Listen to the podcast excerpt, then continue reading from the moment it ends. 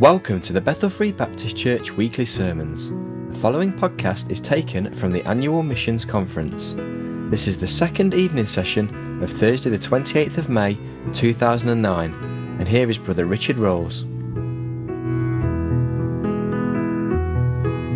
Right, thank you, Pastor. Again, it's good to be in the house of the Lord and good to see each one of you. And I have thoroughly enjoyed our missionaries tonight. I personally feel like if we just uh, said amen and went home, we could go away saying it's been good to be in the house of the Lord. I so, so enjoyed that testimony, both of you. Amen. And uh, you be faithful. Just keep. I know I pastored for a number of years, pa- I pioneered two churches, and I know what it is to work and try to, you know, do the work that uh, is involved in pastoring. And I've said many times the hardest thing I ever did in my life was trying to trying to pastor church and work. I remember, I won't go into a lot of detail, but the first church, for, I hadn't been there very long, but I was working a full time job, trying to study, trying to visit. And uh, I tell you, I knelt down to pray one Sunday morning for the right before I brought the message, and I was so tired physically. I realized I was falling over in the floor, asleep. And uh, so I'm, I've been where you are. My heart goes out for you. But I tell you what, I thoroughly appreciate your burden, and uh, God has a reason for that. I, I, we don't know all of the reasons, but I know the Bible says that the trying of your faith is much more precious than the gold that perisheth, though it be tried by fire. And uh, I, I look back over in the Old Testament when the Lord was feeding the children of Israel with manna and not with meat. Uh, the Bible says in Deuteronomy chapter 8, verses 8, and also chapter 16, the Lord said, I fed you with meat, uh, pardon me, fed you with manna and not with meat, uh, that I might humble thee, that I might do thee good in thy latter end. And for the younger pastor in the book of 1 Peter chapter 5, uh, he says, to, to the younger preachers, he said, But after that you've suffered a while, he'll make you perfect, establish, strengthen, and settle you. And we want the perfecting, the completing eh, of the Lord's. But time and again, we, I don't know, we, with the, uh, you know, with the suffering for a while. But I want you to know God knows exactly where you're at, and He's got a He's got a purpose and a will for it. And uh, you uh, let Him do the work, he promises that if we'll humble ourselves, that He will exalt us in due season. And uh, God's blessing and tremendous, tremendous. I just so enjoyed your testimony also, sister. God bless you. I tell you that thrilled my soul. I'm just warming up. Amen. Isn't that good? I tell you, I feel sorry for people running up and down the roads, and man, best they know is drugs and sin and and look at us and feel sorry for us, and they don't have a they don't have a clue in the world what we've got going on, do they? I mean, how in the world can anybody enjoy going and you know just reaching kids? You know, uh, where's any joy in that? But we know, don't we? Amen. I uh, I think of a fellow. I think I maybe shared his testimony here. A man named Ernie Harmon, and. Uh, Ernie was one of those missionaries, went to Mexico years ago, and absolutely could not seem to find his niche. I mean, he tried a linguistics, linguistics uh, kind of a boot camp, helping folks learn foreign language, helping adapt to strange cultures. Uh, he tried church planting. He tried this. You know, he just he just couldn't find his niche, but he refused to give up. He knew God had called him. And so he ended up in Juarez, Mexico, right across the border from El Paso, Texas, uh, down the southern part of the United States, and uh, and started a another small church. And he was so close to the city dump. I'm talking about the Mexican dump. That boy, you could tell. I mean, you could tell when the wind was in the wrong direction.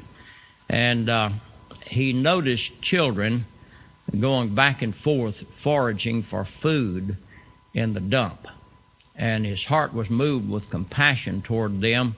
And he started gathering food wherever, he could get it.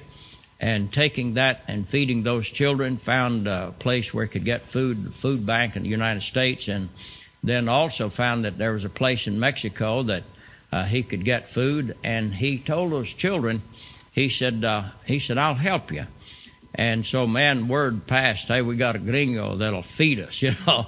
And next thing you know, he had so many children, he didn't know what to do with them. And you're talking about being unruly. Man, I'm telling you. But he said, now look, he said, we got to have a rule. He said, we got to have a rule or two. And one of them, the first one is, you're going to have to behave, settle down, be quiet, and let me tell you a story before we eat. Well, you know, you got to make all of them, you make the guy behind, beside of you be quiet, you know. And so he started telling those children Bible stories, telling them about Jesus and his undying love for them. And some of those children had never known what it was to have a mom or a dad to love them. That's the reason they're going to the dump foraging for food. And I tell you, they began responding and children getting saved. Next thing you know, parents were showing up. Parents that did, you know, where some of those children, or a number of those children did have parents, and they wanted to know, what have you done to our kids? What's happened to them? What have you done to them? And Brother Harmon said, What do you mean, what have we done to them? Well, they just they just different. He said, in What way are they different? Well, they're just they're like they're just preaching to us and telling us the Catholic Church won't get us to heaven and we're going to hell if we don't get saved and and what are you doing to them? And Brother Ernie said he said, Well, we're just telling them some stories. He said they said, What kind of stories? Said, Well, you sit down, I'll tell you the story. And you know what happened? Romans 1:16 Paul said for I'm not ashamed of the gospel of Christ for it is the power of God unto salvation to everyone that believeth to the Jew first and also the Greek. And I want you to know a number of those adult parents started coming under conviction, getting saved. They outgrew that first building, started up another children's center doing the same thing, then another and another, and uh, some few years now have passed. I don't know, maybe eight or ten years uh, total. But uh, uh, Brother Paul Ray, a mutual friend of Brother Ernie and myself, is, had I was going down to preach a mission conference for him, and and I asked him about Ernie, and he said, Brother Rawls, let me tell you about that guy. And when he finished with the story, I said, Brother Paul, I want to come down a day early for your meeting, and I want us to go down and see Brother Ernie's work. And we, he had moved and spread all the way from what is some few hundred miles down to Del Rio, Texas, right across the border to Ciudad Acuña, and uh, had literally hundreds, I'm not exaggerating, hundreds of children he's ministering to. And uh, went over to see his work and saw something of how it was operating and uh, I was thrilled and blessed, and Lord was raising up workers for him. His primary worker that was working with him in that ministry, and still with him as far as I know, was a lady who had been a like a guerrilla fighter. And they're not advertising this. You might be hearing some of it, but I'm telling you, Mexico is like a, a boiling pot ready to boil over and explode. And she'd been one of these with gun belts and carrying like an AK-47 or semi-automatic, uh, you know, weapon.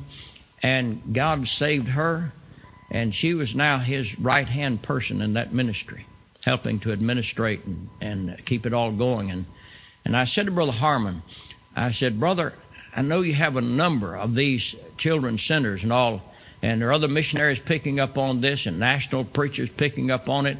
But I said, just the ones that you're ministering to personally. How many children? How many children do you feel like that you're you're ministering to? And uh, kind of dropped his head down, thinking, pondering. Finally, looked over at this lady, and he said to her, called her name, I forget her name now, but said, uh, he said, ¿Cuántos niños más o menos uh, que estamos ministrando? a ellos personalmente. I said, How many of these children are we ministering to personally? And she studied for a moment. She said, Mil quinientos probablemente. 1,500 probably. Amen. And uh, that's not by any means please, That's not minimizing what you're doing. They start right where you're at. But to encourage you, listen, God's grace is sufficient. In years past, I saw churches in the United States and maybe running 400, 300, 200 people, whatever in attendance. And I spoke in a, I, I really, I sometimes speak in a little bit of a disparaging manner. Well, half of those are bus kids they've hauled in, you know. I didn't know any better. I'm going to tell you, God's opened my eyes. If I was pastoring again, I'm going to tell you, by the grace of God, I'd be doing everything in my power to reach out to children because I'm finding in church after church after church that I'm going to in this ministry right here, God is using the children to reach the moms and the dads. And God gave me a message on the value and importance God places upon children.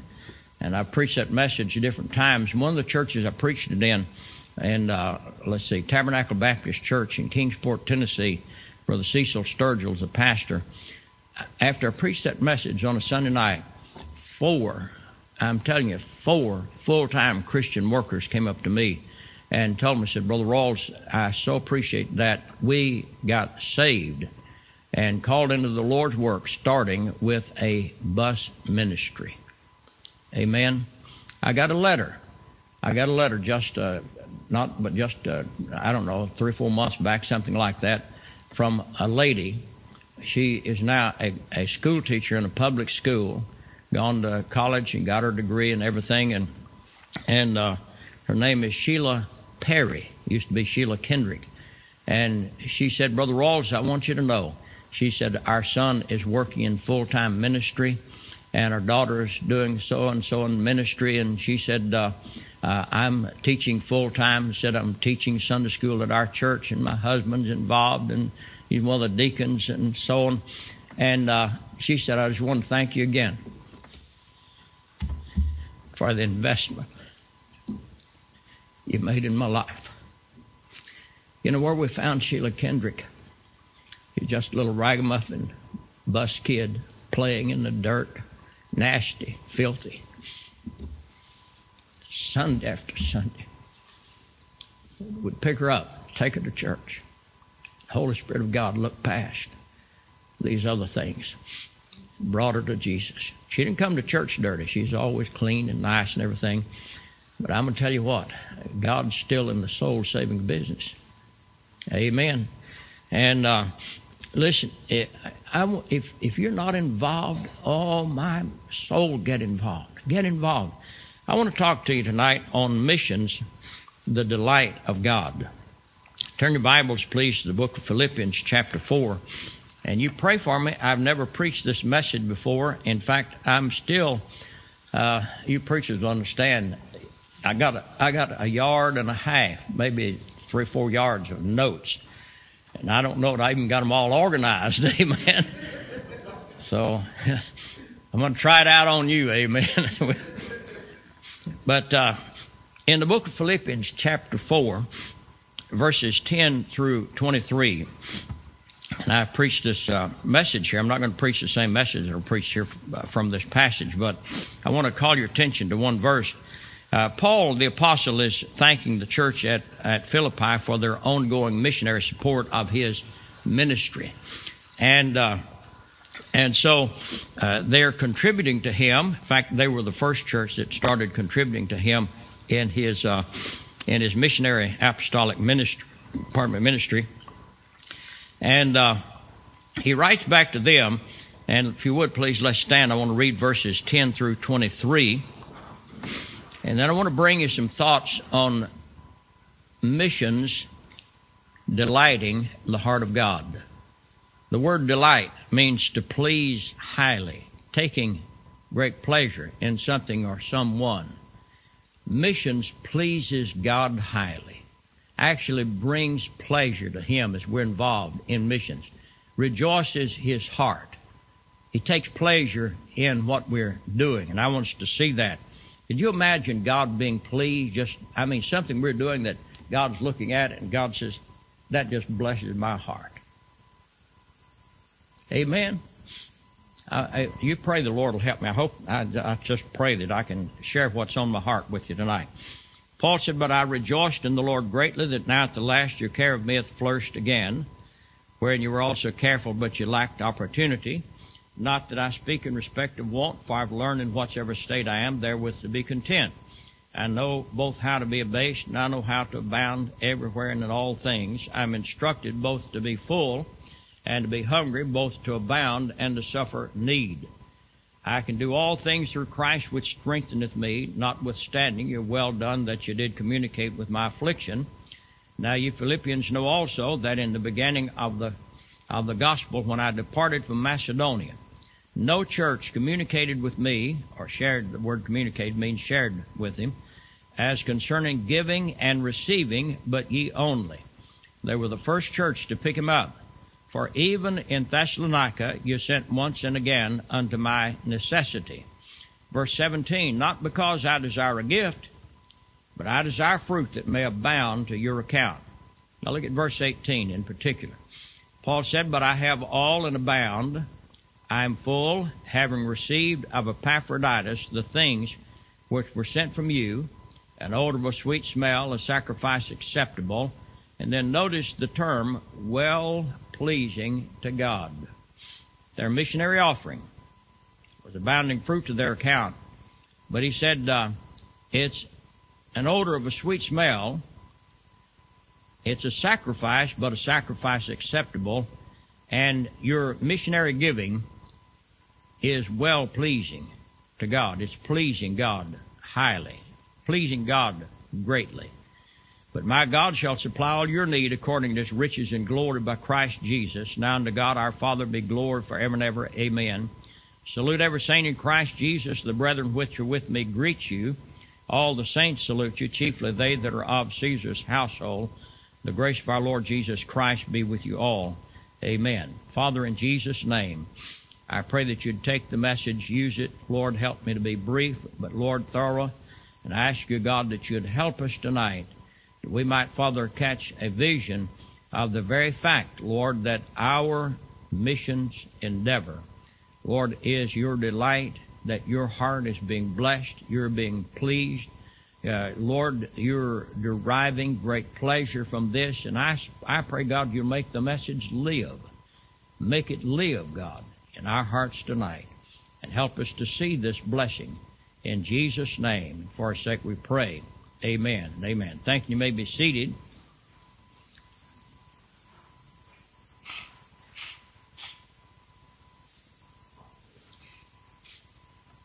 I want to say again the word delight means to please highly. It speaks of taking great pleasure in something or someone. And our missionary work, our missionary giving, delights the heart of God.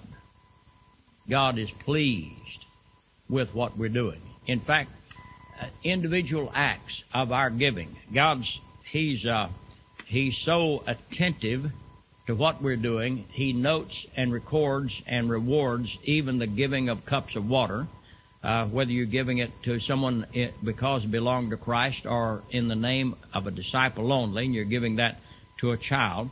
And so, in view of that, I want to say that the Lord takes note of every single offering that we give.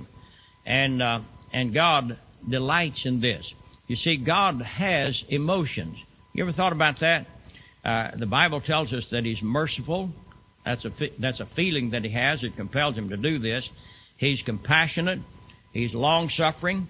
He's touched in His heart with the feelings of our infirmities when we're sick, when we have difficulties. Uh, uh, he uh, is even made sick at his stomach uh, because of the lukewarm church that we read about in the book of Revelation, chapter 3. Uh, he's a God of love, and he's also capable of hate. We think of Jesus. Jesus wept. That's definitely an emotion, an expressed emotion. Wept at the tomb of Lazarus, wept over Jerusalem and their lost condition, wept in the Garden of Gethsemane. And I've been told by people studying medicine that Jesus actually died of a broken heart. Now, I know that he dismissed his spirit But when the soldier pierced his side, the Bible says forthwith came out blood and water. And the medical folk tell us that this is a positive indication that his heart actually that his heart actually bursted. It's what I've what I'm told by people that's that studied a lot more than I have. But uh, what's near the heart of God? I preached last night, and I said missions is the heartbeat of God. When Jesus was on this earth, again, he came to seek and to save that which was lost. Missions is the nearest thing to the heart of God. That's the purpose for Jesus coming. God so loved the world that he gave his only begotten Son. Brother, God wouldn't do that if his heart wasn't in it. Amen. And uh, then when Jesus here called James and John, Peter, and those from those fishermen, he said, "Follow me, and I'll make you fishers of men." He didn't say, "I'll make you popular, I'll make you powerful, I'll make you rich, I'll make you famous." But he gave them something that was infinitely greater than all of those when he said, Follow me, and I will make you fishers of men. Now, on that note tonight, could I encourage you and especially the young people to be praying? If you want fulfillment, joy, peace, blessing in your life, you need to pray seriously about not just being a Christian and, uh, you know, staying out of the world, but I, I, that's good to pray about that and have that as your goal. But I, I seriously encourage you, listen, young people, I seriously encourage you to pray about giving your life to the Lord to work in some form of service for Him. The Lord is seeking laborers. He's seeking laborers. And I would say to you, young ladies over here, pray seriously about letting the Lord use you as missionaries. You ladies back here, young fellows, all of you. I mean, even retire people at retirement age. I've seen God use people in retirement years. And, uh, you know, if you're not used uh, in another location, bloom where you're planted right here. Do your best. Serve the Lord. If you'll honor God, God will honor you. Amen. And you'll never find greater fulfillment in life than when you are serving the Lord and you're seeing your service blessed. There was a lady came to a pastor one time in the States and said, Pastor, I'm about to have a nervous breakdown. Said, I've just got so much on me, things worrying me to death. And she started relating a few of them, and the pastor said, Hey, said, I believe I can help you if you'll let me. And uh, he said, Tell you what I want you to do.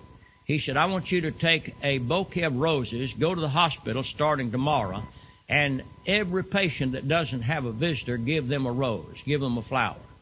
And he said the next day, he said, I want you to bake a cake and take it to a blind friend and put on a card, write on a card, I love you. And then the next day, he said, I want you to go and see someone that is sick in their home and just tell them I'm here to be a blessing to you and take them a little bouquet of flowers and keep this up indefinitely. She said, That's it for a nervous breakdown? He said, That's it. He said, Try it. She said, Well, okay, you're my pastor. And she started doing it. And he saw her some time later, not a long time later, but he said, How's that nervous breakdown coming along? Smiled. She said, Pastor, I've had I've been so busy I had to put that off. you know what the Lord you know what that dear pastor was telling that lady? Get outside of yourself. Get outside of the little world that you're living in. Don't live for yourself, live for others. And folk, if we'll get hold of that, I'm telling you, God will honor that. God will bless that. The happiest people in the world are people that I know of that are sold out. Some of those people don't have the amenities and the comforts that we think are so very important to have in life. Amen. I think of two missionary ladies on the mission field, Mary Laszlo and her sister. And uh, no running water unless they run to get it. Amen. Uh, no inside bathrooms and plumbing and, you know, all of these things. But I'm going to tell you, God has blessed those women, especially Mary. She started in the beginning down there, started with just some heathen, I mean, uncivilized people. But God's blessed that woman because her heart perfect toward Him. He, she honored Him, He honored her, and they now have a 1,000 seat auditorium in the place where she's working because their ministry has spread out and they've had to bring men in to baptize the converts as they're getting saved. But that ministry has spread out, and then uh, they have people that come in at, at certain periods of time for teaching, and they bring other people in, missionaries, preachers, teachers, you know, and in addition, and they have to have a thousand seat auditorium to seat all the people that comes in, and sometimes that one is not big enough.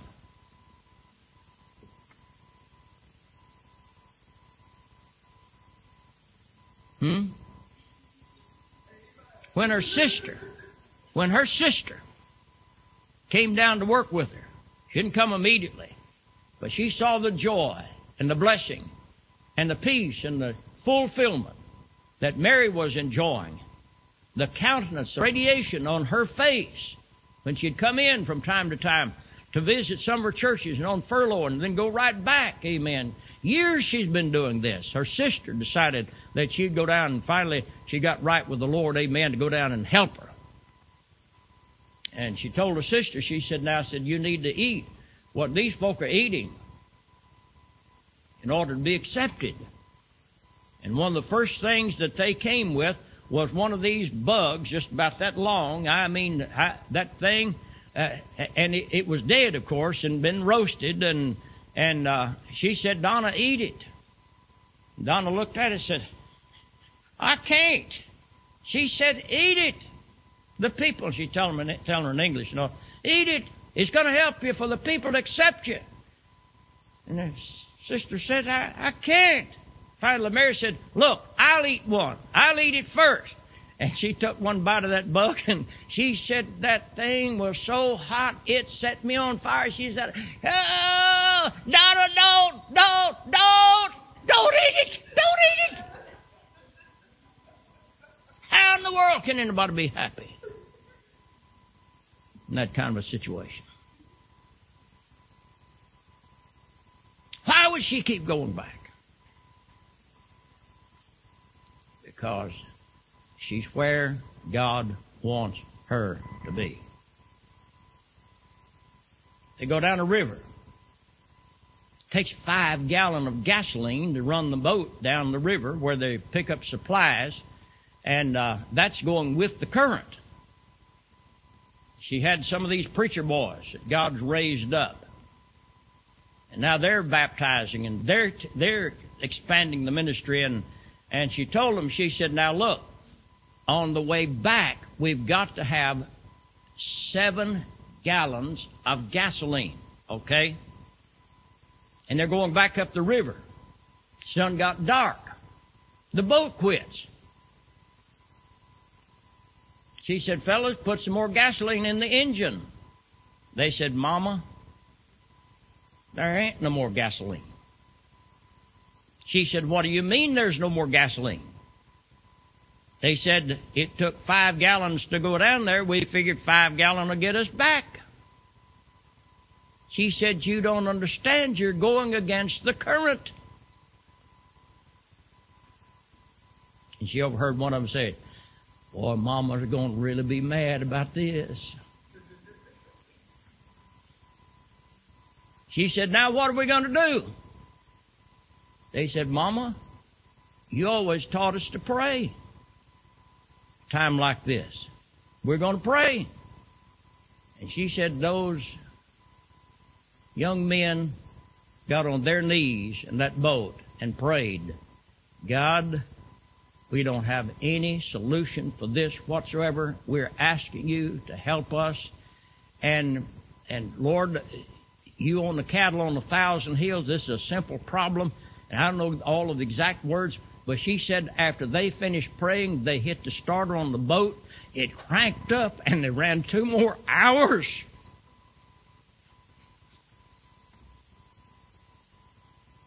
My God is not dead.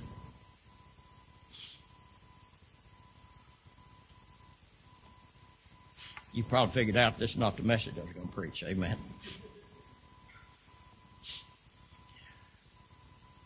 God delights in missions, in the souls of men being saved.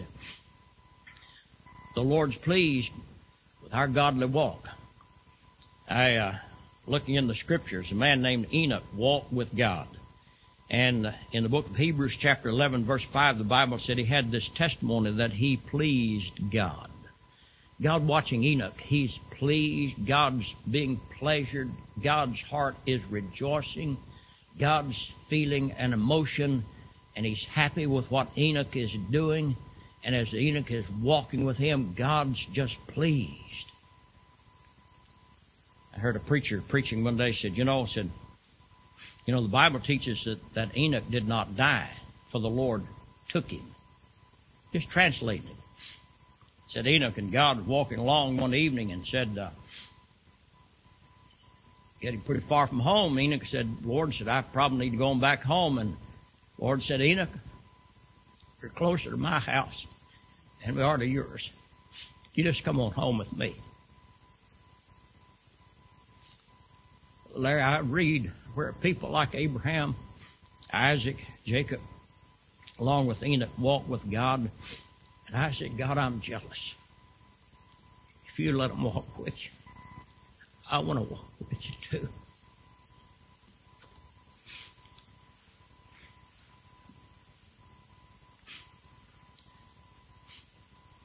I read in the book of 1 Thessalonians chapter 1 and verse 5 of some people in the church at Thessalonica, and they walk with God. Paul said, said, For you know our entrance in among you, and what manner of men we were among you for your sake. And uh, they walked with God before those people in Thessalonica and ended up with those people getting saved and them in turn following the walk of Paul and multitudes others getting saved because you read that the gospel was spread abroad not only from Macedonia but throughout Achaia and then in every place their faith to God were, uh, was spread abroad so that they became examples to all the believers in Macedonia and Achaia. God's heart is delighted. The Lord is, is, He's pleased. Pleasure is given to Him. He's made happy when he sees us walking faithfully with him. God is pleased with our praises, our testimonies to the lost. And uh, I think about a time we went down to uh, Venezuela, South America, back some years ago, and uh, we were visiting a missionary named Jerry Alford with Maranatha Baptist Mission. Brother Larry and Sister Jane, you all know him very well. And uh, there was one man in the church, or actually his wife was in the church. He was not saved, but he was attending. And uh, the last night that we were there, this man came forward. Boy, you're talking about rejoicing. They had been praying for that man, witnessing to him, and praying for him, and praying for him. And that man came and knelt in an old fashioned altar, gave up the battle, gave up the fight, took Jesus as his Savior. But he stood and gave testimony afterwards. You know what that man said? He said, uh, folks said, you all have been talking to me, witnessing to me. I appreciate that. But he said, when I saw the joy of these fellows, he said, that did it. God's pleased with that. It delights his heart when we walk with him. Now, I'm going to give you something else. God's pleased and delighted with the death of his martyrs. Talking about those folk last night, man giving their life for the gospel. Being put in jail, could have been turned loose if they'd just renounced Christ. I thought about old Stephen over in the book of Acts, chapter 7. Well, I tell you what, gave a witness for the Jewish Sanhedrin they ended up drawing him outside the city, stoning him, with him calling upon the Lord, his face appearing as an angel. And uh, when Stephen died, he said, Lord Jesus, forgive their sin. Lord, lay not this sin to their charge, and into thy hands I commit my spirit. And the Bible tells us that God was delighted. You say, Preacher, where do you find that? Bible tells us when Stephen in his dying breath spoke, he said, Lo, I see the heavens open. And what did he see? Jesus standing at the Father's right hand. You know, I read in the Bible, and everywhere else I see, I see Jesus seated at the right hand of the Father. You know why Jesus was standing? He was giving Stephen, he was so joyful, he was so pleased, the heart of God so delighted, expressed in the Lord Jesus by standing up to give him a standing ovation for what he's just done. You say, Preacher, what's this got to do with missions? Well, when they stoned Stephen, they just happened to lay down their clothes at the feet of a young man named Saul. Anybody know about Saul? Huh? You heard of Saul? Boy, old Saul, he's giving consent to his death, breathing out threatenings and slaughters. But on the way to Damascus, the Lord said, Saul, Saul, why persecutest thou me? He said, It's hard for you to kick against the pricks. What is he talking about, kick, kick against the pricks? You know, they tell me when they had an old ox that would kick, they'd prick him. They had these ox goads, and boy, they'd they'd prick that ox. You know, if he kept kicking, they'd prick him harder. And if they couldn't stop him by pricking him this way, they actually would tie the ox goad on the front of the plow. I'm going to tell you that ox used his own strength to punish himself. Wham! He kicked. He didn't kick but a time or two. He found out you don't kick against that prick. Amen. And what the Lord was saying, Saul, you just like an old stubborn, hard-headed ox. I think the Lord could have added, I've worn you down. Saul got saved. And Stephen's death delighted the heart of God and ended up contributing to the conversion of Saul of Tarsus. And Saul of Tarsus was used, in fact, it was through the Macedonian vision that the gospel ultimately traveled up here into Europe and then across over into America. Oh man, I get cold chilled about thinking about it. But uh, let me let me let me hurry on. He's pleased by people preaching. Did you know the? I, I quoted the scripture last night in the book of First Corinthians, chapter one and verse uh, twenty-one. Says, For after that in wisdom the world by wisdom knew not God, it pleased God by the foolishness of preaching to save them that believe. Brother, every Sunday you're standing and preaching, and sister, you're not preaching. You might preach a little at home. You know, I know how that goes. Amen. And you ladies preach a little at home. Amen. Hey, listen, every single Sunday you're standing and preaching, God's pleased. God pleased. It's pleasing the heart of God. Every single time we're giving out a gospel track and we're witnessing, whether we're giving the word that's silent in a track or whether we're giving a verbal witness, God's heart is delighted. The emotions of God are stirred. He's pleased. And then finally, in closing, notice in our text again, he said there in the book of Philippians chapter 4, in the matter of our the, the giving to missions, Paul said, this offering was an odor of a sweet smell. He's not talking about uh, shaving lotion or cologne that was given to him. He's talking with the, the, the money, the things, material offering that was given to Paul. To God, it had an odor of a sweet smell. It was a sacrifice acceptable, and then he added, it was well pleasing. Look at that, well pleasing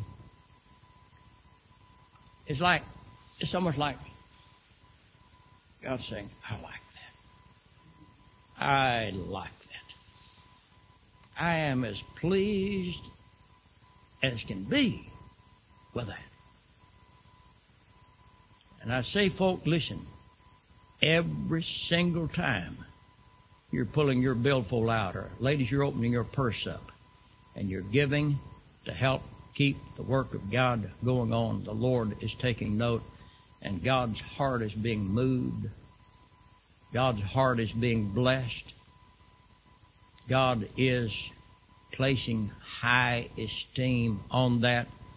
I challenge you to work, look up the term well pleasing. Well pleasing. That's exactly what it stands for. And uh, it's talking about that uh, a high value is placed upon this. God's heart is being moved. You know, shepherds love their sheep. Jesus is our great shepherd. And shepherds work to make sure they're fed, protected, contented, uh, make, make sure that they're proper, properly housed in case of a, a blizzard. Uh, they work to meet every need. And they love the sheep to the point they'll lay down their lives for them. But you know, when the shepherd is totally fulfilled, and I've just finished reading a book on this, a shepherd looks at the 23rd Psalm. You know, when the shepherd is totally fulfilled, when he sees those sheep loving him back. Hmm? They'll have pet sheep, favorite sheep, and sometimes they'll walk along with their staff on the back of this sheep, and that sheep walking close to the shepherd just with the contact you see with that through that staff. And God's pleased delighted with our praises, our lives given for Him, our offerings given for Him, our service given for Him, people getting saved, rejoicing, delighting in the heart of God. That's happening as we're involved in missions. Let's stand, please, heads bowed and eyes closed.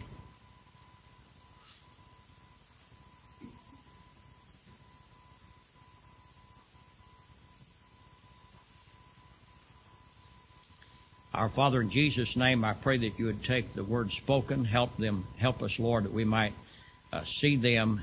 And Lord, I pray that you would help help uh, everything that I've said, Lord, to be taken in exactly the right way. We've not used cunningly defined, uh, devised fables, Lord, but Father, I've tried as best and as faithful as I know how, Lord, to share what, uh, Father, you've shown me from your word, and even shown me more clearly last night and today as I've been studying this, this passage of Scripture and these, these texts.